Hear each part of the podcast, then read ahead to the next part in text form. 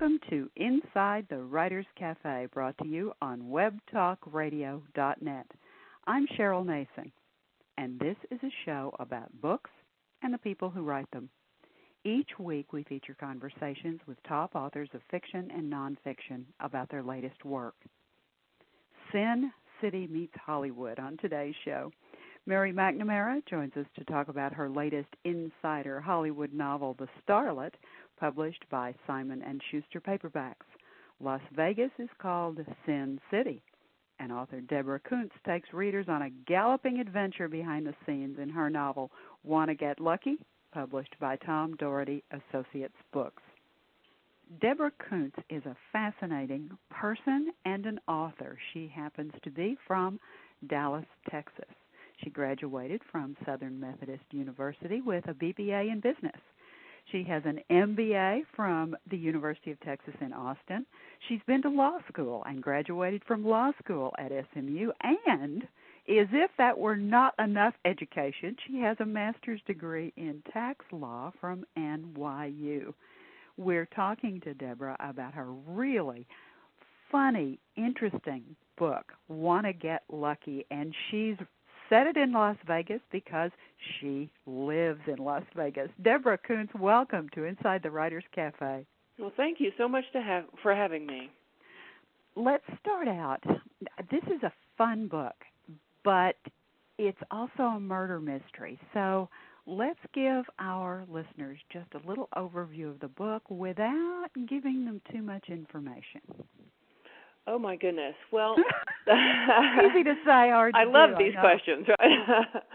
um, the book opens with a young woman falling to her death from a, heli- a tour helicopter over the Las Vegas Strip, and she lands in the middle of the 8:30 pirate show in front of Treasure Island Hotel.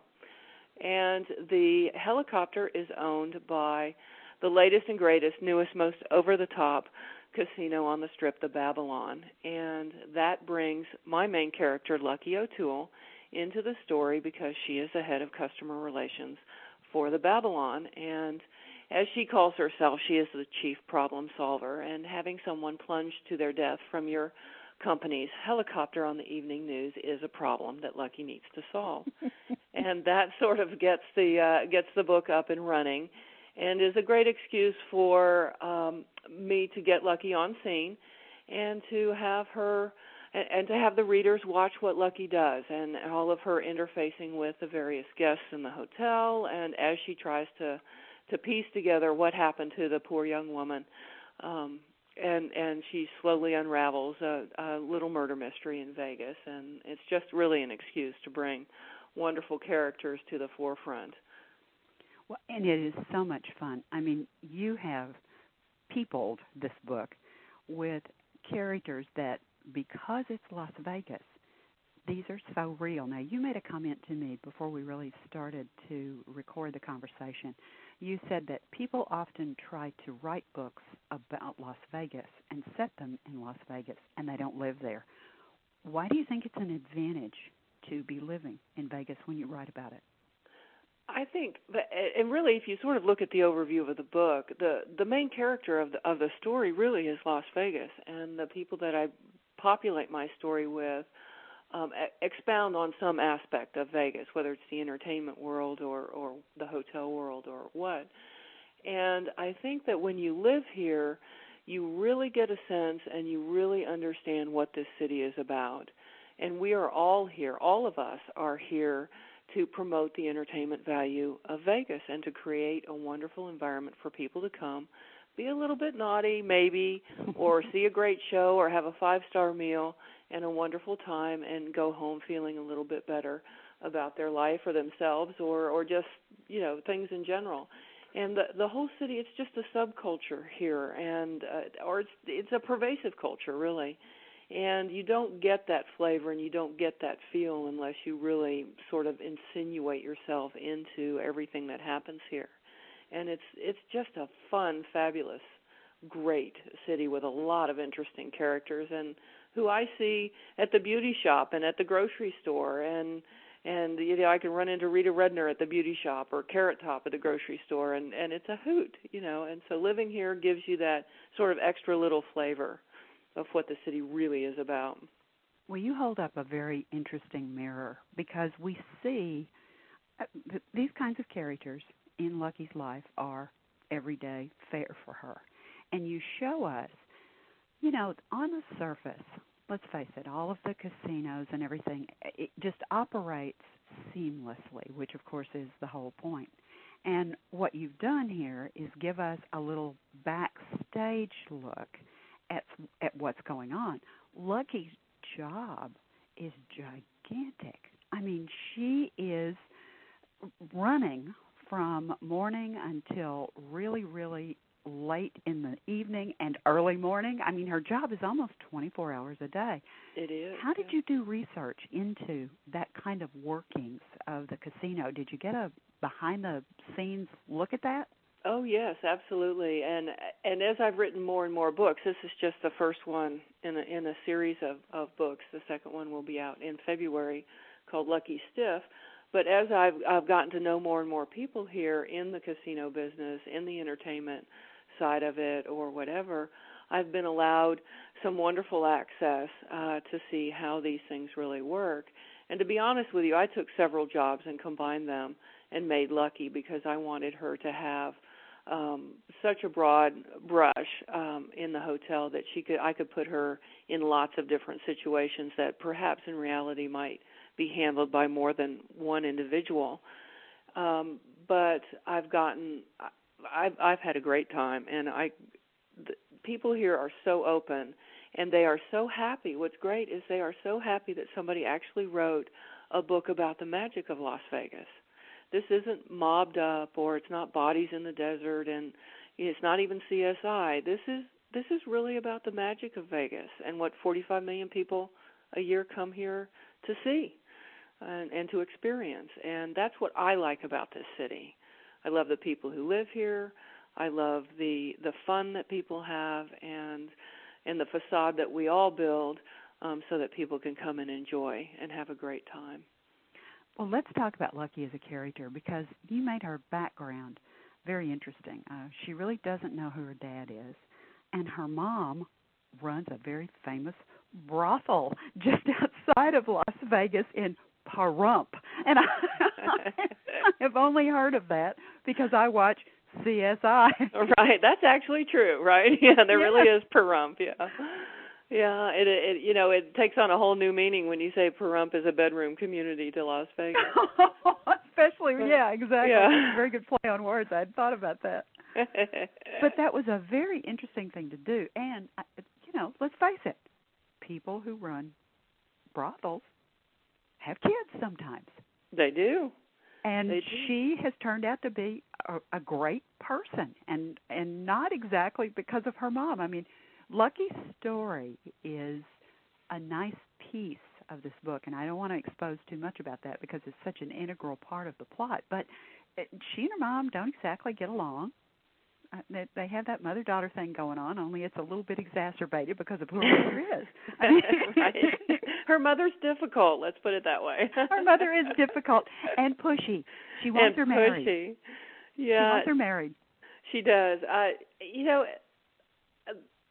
I felt that it was only fair if I was going to write a book about Las Vegas that I bring in all of the aspects of Vegas. And not not the the criminal side but but all of the legal sides of Las Vegas. And prostitution is legal in in in the uh, county surrounding Clark County Clark County being the the county where Las Vegas is located.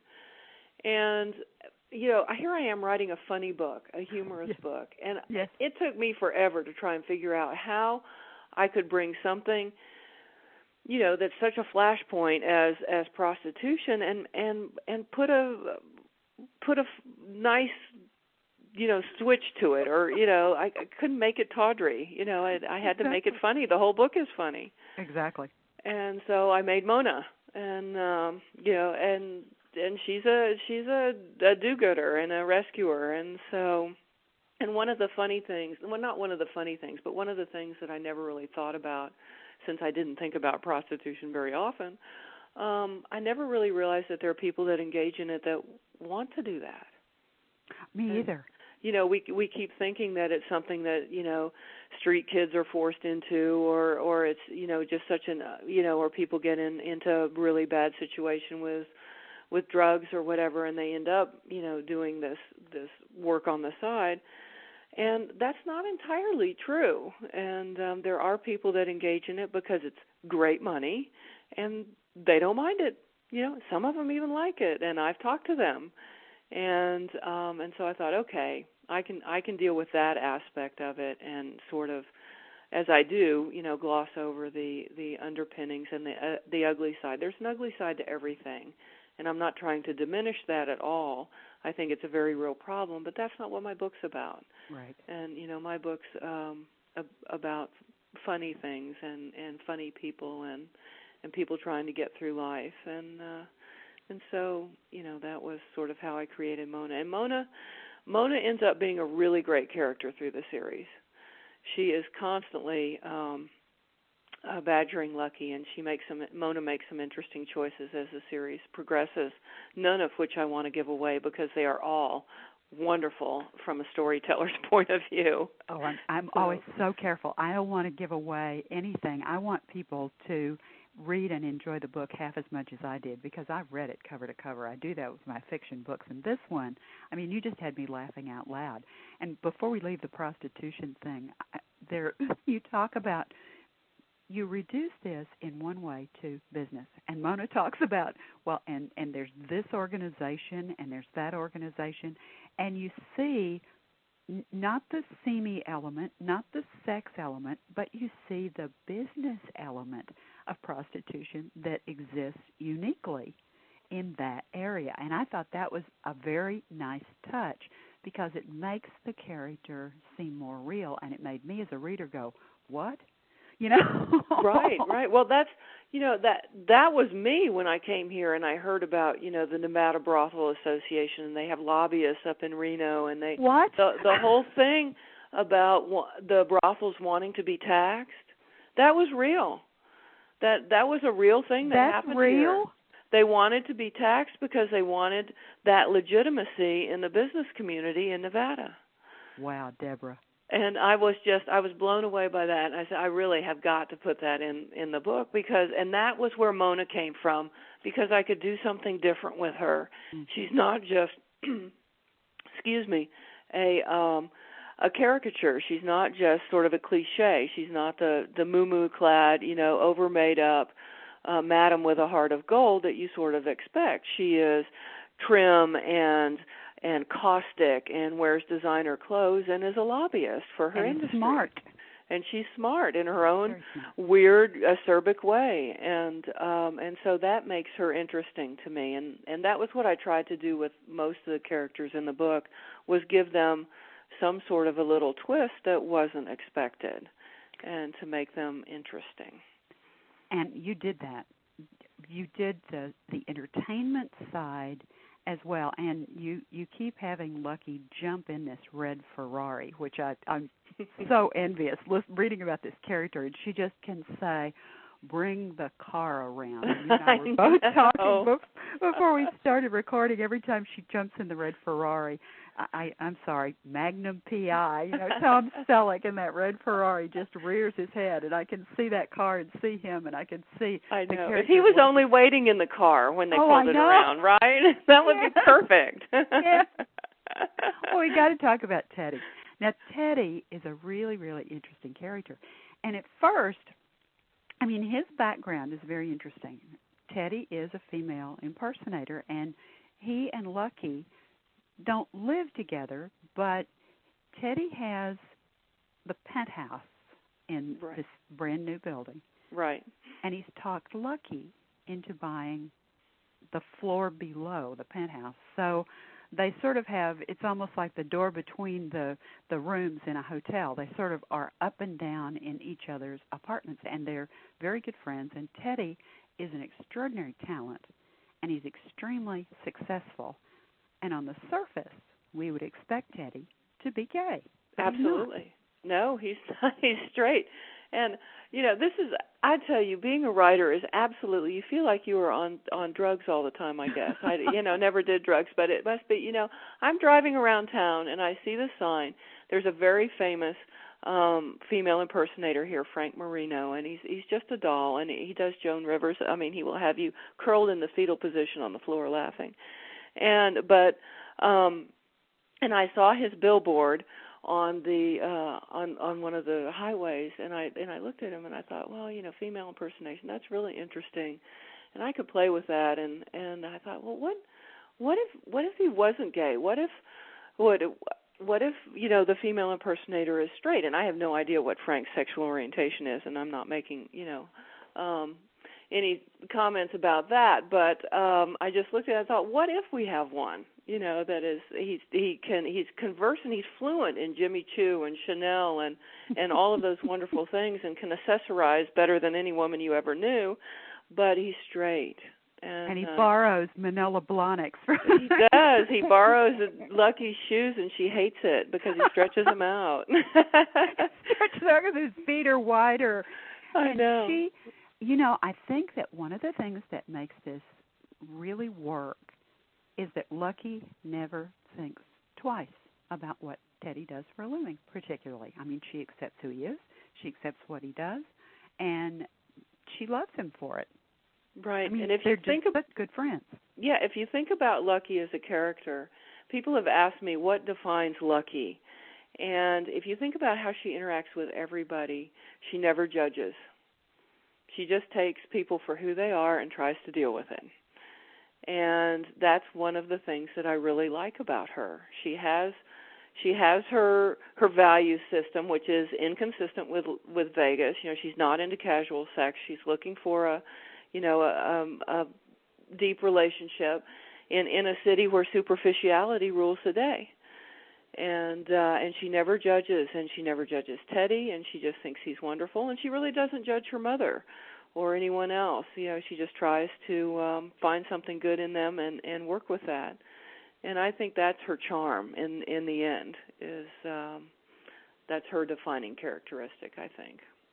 There are a couple of people in the novel who sort of uh, Lucky is frenetic. I mean, she's she's being pulled in so many directions, so she has to have someone that uh, is a rock for her. And there are two characters that I thought were rocks for her. The big boss I thought was a solid rock for her. And then her I hate to call her secretary, her administrative assistant. I mm-hmm. loved the character of the administrative assistant. Miss Patterson. yeah, Miss Patterson or Miss Miss Patterson. We never know her first name. And somebody asked me what what's her first name and I said I have no idea. She didn't tell me. she didn't tell me. It's something horrid. Lucky knows it, but I don't it's obviously something she's terribly embarrassed by and and she goes by Miss P. And uh and she's she's the straight man to Lucky Shtick. You know, yep. she Miss P is definitely the straight man and she calls a spade a spade, but in a very maternalistic uh way towards Lucky. And um she she was a character that I didn't envision at the beginning of the story. I didn't know how she was going to turn out. And um or or what I was going to do with her and and she is the perfect um straight man for Lucky and and sort of the port in the storm. And I love the fact that um she's actually Miss P is probably close to my age, a little bit younger than me, and I made her a cougar. So I love it. I, I love it. I have to say, Deborah, I, really, really enjoyed the book, and it is so visually alive. And maybe it's because it's so alive that we, we've seen Las Vegas, we see the commercials, we've seen so many different shows set in Las Vegas, and if anyone who hasn't even been there reads the book, I still think all the visual things that you do really, really make the book just almost jump off the page. I just enjoyed it so much. Oh well, thank you. Thank you. Now, I obviously have fun writing it. well, and I'm so glad to know that there are more coming down the pike because I, I like Lucky as a character and I want to see what happens in her life because this is interesting. The murder is hums in the background all of the time because we have to solve this crime. It's involved with so many things and it's it's very complex and the book is funny, but here's this humming murder in the background the whole time. So you keep us on the edge of our seats trying to figure out, as they say, who done it. Good job with that part of the Oh, plot. well, thank you. now, if our listeners want to know more about you, more about Lucky, more about this book, the new books, is there a website that they can go to? There is a website. It's um, just DeborahCoonts.com, and uh, it's Deborah with an O R A H, uh, the biblical Deborah, and Coonts with a C O O N T S. And uh, the spelling is difficult, but um, I think if if people Google "want to get lucky," they will find the website. So um, I can tell you, I have had more comments when I send people email and I put "want to get lucky" in the subject line. you know i didn't really realize that when i was when i was you know uh, titling the book but it's a lot of fun. you are just great. You know i have had such fun with you. Thank you so much for being our guest today on inside the writers cafe. What a pleasure. Well thank you for having me. I enjoyed it tremendously. You're listening to Inside the Writers Cafe, brought to you on webtalkradio.net.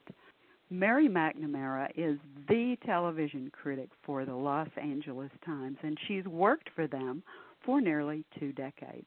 Although, when I look at her picture on the back cover of her book, I think she must have started at age five. She looks so young. She's written hundreds of entertainment stories, and she writes about the inner workings of the Hollywood scene. And she's with us today to talk about her new novel, The Starlet. Mary, welcome. Thanks. I'm really glad to be here. Oh, I'm so glad we're talking about this. I really, really like the book. It is just oh, one of those. Oh, yeah, it's one of those perfect reads. I mean, we're talking in the summer, so I'll say perfect beach read or plane read or whatever, but this book is so much fun and you've got this nice subplot underneath that it's fun to read anytime. So let's let the listeners just a little bit in on what The Starlet is about. Well, The Starlet is a sequel to my first novel, which was called Oscar Season, which was a murder mystery set in Los Angeles during Oscar season at a large uh, hotel in Los Angeles. Um, and at the end of it, the our heroine, who works at the hotel, um, who has seen her ex husband killed and regular mayhem just ensuing and you know realizing that life is not what it, she thought it was uh, leaves LA and so in the starlet uh, she goes to Italy. That is where she decides to get her act together.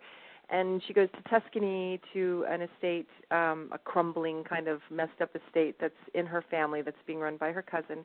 And she's there to sort of sort out her life because she thinks she cannot, you know, she can't cope with dealing with Hollywood anymore and Los Angeles and trying to figure out what what to do next. But of course, Hollywood follows you everywhere, and uh, this time in the form of uh, Mercy Talbot, who's a young starlet of the title, who you know has her trouble with drugs and alcohol, and uh, Juliette, who is my heroine essentially fishes her out of a fountain in Florence and takes pity on her and brings her back to Tretta, which is the estate, um, just to let her, you know, sort of get her act together. But of course, one thing follows another, and the next thing you know, the film is being shot at Tretta, and all sorts of, you know, murder and mayhem is uh, ensuing in Tuscany. And so it's sort of. Uh, a combination trouble piece and Hollywood murder mystery. And uh, you know, I was when I went into it, I was interested in doing two things, and one was sort of like uh, you know exploring the the storylines that we see played out so often, you know, in the press of these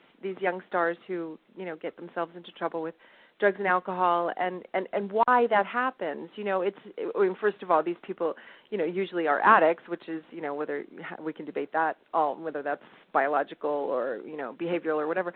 But I, I mean it's a tough tough life and especially when you're on location and you're filming for 14 hours and the rest of the time you're sitting around and it's just you know and so I, I sort of wanted to you know show the bad behavior because that's fun but also show you you know why. You know it's not just that these these kids are bad kids. It's because they ha- they're under enormous amount of pressure to perform and they usually have a bunch of people around them you know uh who's who are willing to sign off on any behavior. Uh so mercy is you know a character that i hope is at once kind of uh you know irritating but also sympathetic. And then I also wanted to sort of explore, you know, sort of the Hollywood versus Tuscany. It's like here's the, here's an estate that has stood for you know centuries against all sorts of invaders, and will it topple when a film shoot comes? well, I love it because it feels like Mercy's character is ripped out of the headline. I mean, will they not shut up talking about Lindsay Lohan? Right, right. well, yes, I know. It did sort of. It was kind of when when Lindsay went to the Slammer. it was oh, kind geez. of like, oh my goodness. Yeah. Did what 14 days out of 90 and I thought, "Oh." Yeah, yeah. Well, you, you know, you get into all of that entitlement stuff and and Mercy at first we are not very sympathetic with her. I mean, no, have, and you're not because we, we we see her, we see the public image just like we see Lindsay Lohan, and she looks like this spoiled um, little rich girl who has it all.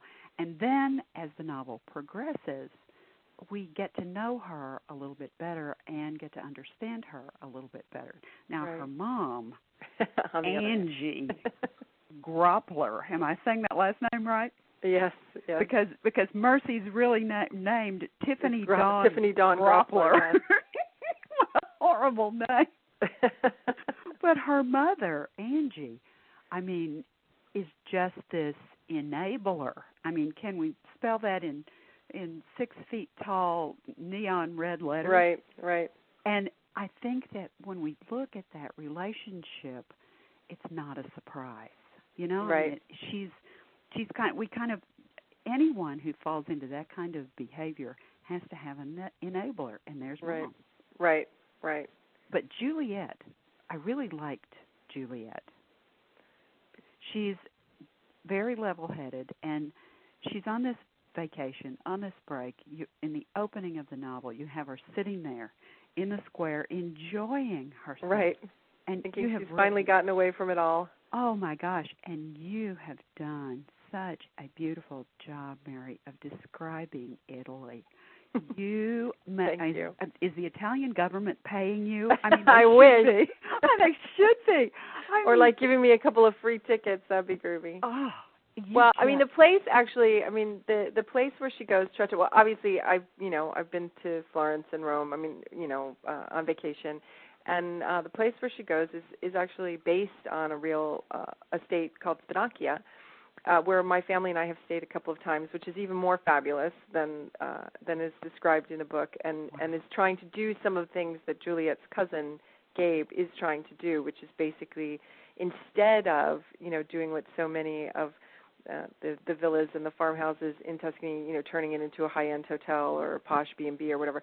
They are a learning center and they have a Noah's Ark project and they, you know, do organic gardening and and you can stay there, but you have to join the foundation and, you know, and it's not, you know, it's it's very nice, but it's not like there's no concierge, you know, there's no, you know, high thread sheet count linens, you know. I mean, it's just uh it's just a cool place to stay. So I was very happy to be. I've written about that place in the newspaper, but I was very happy to uh, be able to, you know, put it in fiction. Although I didn't have to fictionalize it much because it's so fabulous. Oh, and and you got that across beautifully. I mean, it, you just because of films like Under the Tuscan Sun, Right, know, right. You just have mental images, and it's just so gorgeous. And to set the novel against that backdrop, and then have all of the action that takes place take place because we do have body count and Right. we do have some bad guys in this Yes. and and there's some shooting and uh, more Yes. than one kind not with just a camera Yeah.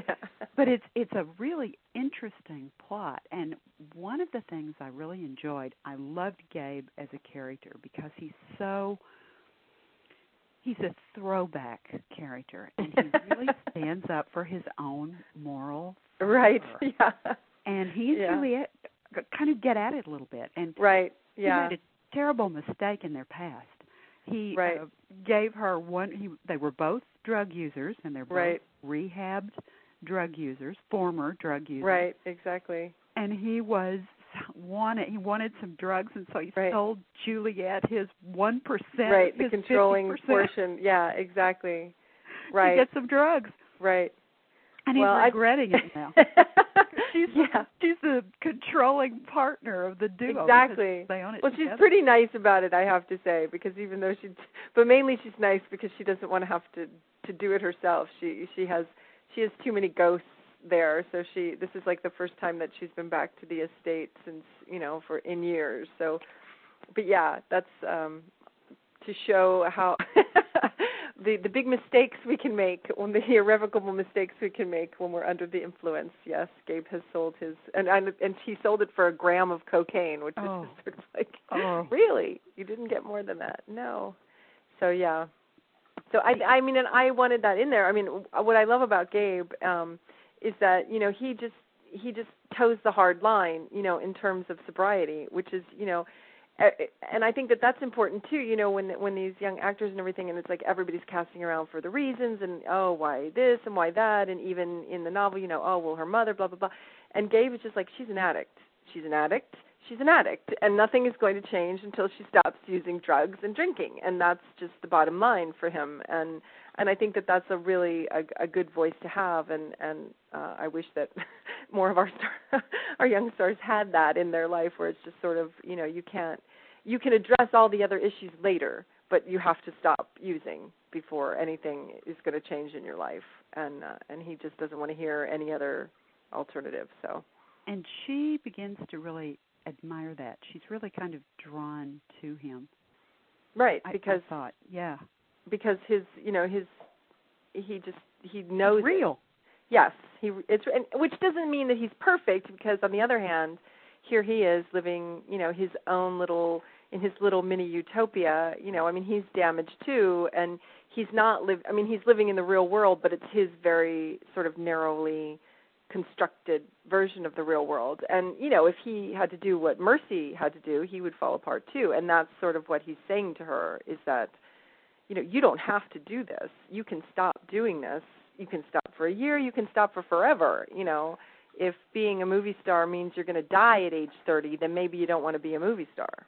Yeah, cuz you she takes some astonishing uh, chances in yeah, the well, film that you that you're having made in Right, right. And all of a sudden, yeah, obviously. Yeah, yeah, she's high and she takes some astonishing chances. And then you have I loved this guy because he's just perfect. The Steve Usher character who is Resurrection Rehab. Yeah, he's exactly. a former rock star. Exactly. Who's taking the idea of this whole rehabilitation business and making a big business out of it. Right. Turn himself right. into a guru. And he shows up. Right.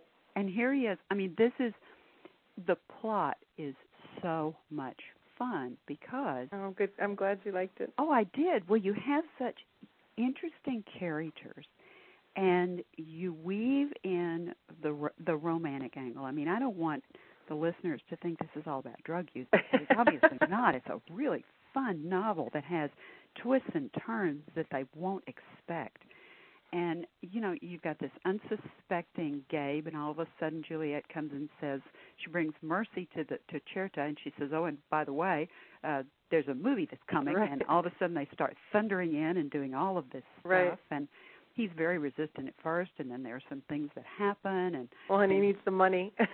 well, yeah, because they're on the verge they're broke, of yeah. broke and bankruptcy, et cetera, et cetera. Right. It's just such an interesting read that I found myself just spending more time than I realized I was spending with the book. I would oh, sit there good.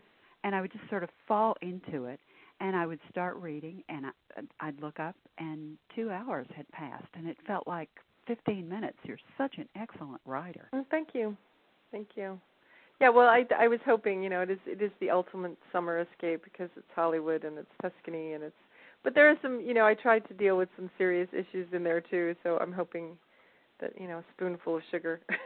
Oh i agree i couldn't agree more. Are there going to be more Juliette Greysons? I hope so. You know we'll see how this one does. It all depends on you know how you know what the publishing industry is like but i hope so. I mean i definitely you know i mean at the end i mean Juliette obviously has her own love triangle that's basically left over from oscar season where she encountered her own superstar Michael O'Connor and um and then her boss Eamon Devlin and they of course both end up at Certa because they have to Yes. for the love triangle to continue and um uh, yeah, and at the end that is still not resolved, and so you know we need to resolve that. And, oh, and we uh, have some danger. Devil Devlin is danger. Yes, and we need I to find out exactly what's going on with him. And and Michael uh, in uh, in Oscar season has had cancer and was uh, was uh, undergoing treatment, and so we need to see where that's going to go. And uh, yeah, and and and people too have they want to know what happens to Mercy, so we Yeah. will probably need to uh, to deal with you know whether this takes and what kind you know whether her career lasts or you know whatever. So um yeah, I hope I would love to. I have you know the plot, the sort of loosely based you know worked out for the next one. So we'll see. Fingers crossed. Everybody buy the book. Yeah. Well, if they want to know more about the book, I mean, we it, it's this is a difficult book to talk about because it's so good and there's so much stuff in it. But there's a little line that we're walking. You and I are very carefully walking on little lines so we don't give away too much because there there are some things that happen that we don't want to talk about because it would spoil All the right. book. Spoiler alert. Yeah. So if if yeah, spoil alert. So if if our listeners want to know more about you, your glamorous life, and- so glamorous. and your books, I know everything always sounds much more glamorous than it really is. I know. is. It's hard work. Yeah. Yeah. Is well yeah and that was that's actually in the book i wanted to you know address that. It's like you know these people work really hard if you've ever been on a movie set. It's just it's a lot of work and and a lot of sitting around. You know, you I was in the business for a while, and I've done a couple of major motion pictures. Now, we're talking about you and I would have to be sitting side by side, and I would have to say, "Okay, Mary, it's coming up." Okay, did you see me? I mean, oh, have to oh you were in them oh wow I was in them. Yeah, Cool. a couple of major motion pictures. Done a lot of commercials. oh wow i didn't know that television in the Dallas Fort Worth area. oh well i'm glad you liked it then Well, you see, know, that's you, you know what you're talking about for me it was like insider reading and Yeah. i'm sitting there and i'm laughing because i'm thinking people do not understand how hard acting really can be and once you've done something in the business you can never see a film the same way again because you understand this was not shot in the first take it's back to one back to one back to right one back right to one right you, there may be 20 takes and it's freezing Right. or it's so hot you can or it's so hot it. yeah or they're yeah. squirting you with water or they're whatever it is and once you've got a little insider angle into the business i mean this book is is exactly that you give that glimpse behind the curtain that i think that our listeners don't normally get and it's because you are an insider yourself and you shared some of those things and did it such a such a great way with such wonderful characters that it just flows and feels so real. Yeah, it was interesting because I'm glad to hear that you are in the industry and that you liked it because you know it was hard because on the one hand you wanted to get I wanted to get you know if to be very realistic to capture you know like the tedium of in between takes or what you were saying it's like do it again do it again and it's like a half a line it's not even a whole line No. you know it's like you know and now we're going to do it in close up and now we're going to do it Yep. in his close up and now we're going to do it and so I wanted to capture that but you know you don't want to bog the book down with the details. So it was sort of like you know uh, I wa- also wanted to capture you know the magic of all the people on a movie set. I mean it's like you're watching you know a love scene on TV or you know in a in a movie and then outside frame there are like 35 guys. There's somebody holding the lights. There's like and it's you know it's not just the camera guy because nowadays the camera guy is usually sitting back in video village you know a hundred yards away but it's the electricians and the you know the gaffers and the grips and the this and the that and, and they're all standing there and so I wanted to capture that. But on the other hand you know not too much insider baseball to like weigh down the plot. So you'll notice that like you know there aren't a lot of you know there are only the two main stars are at. Yeah. it's like the cast is very small for this you have to make it yeah, you have to make it simple.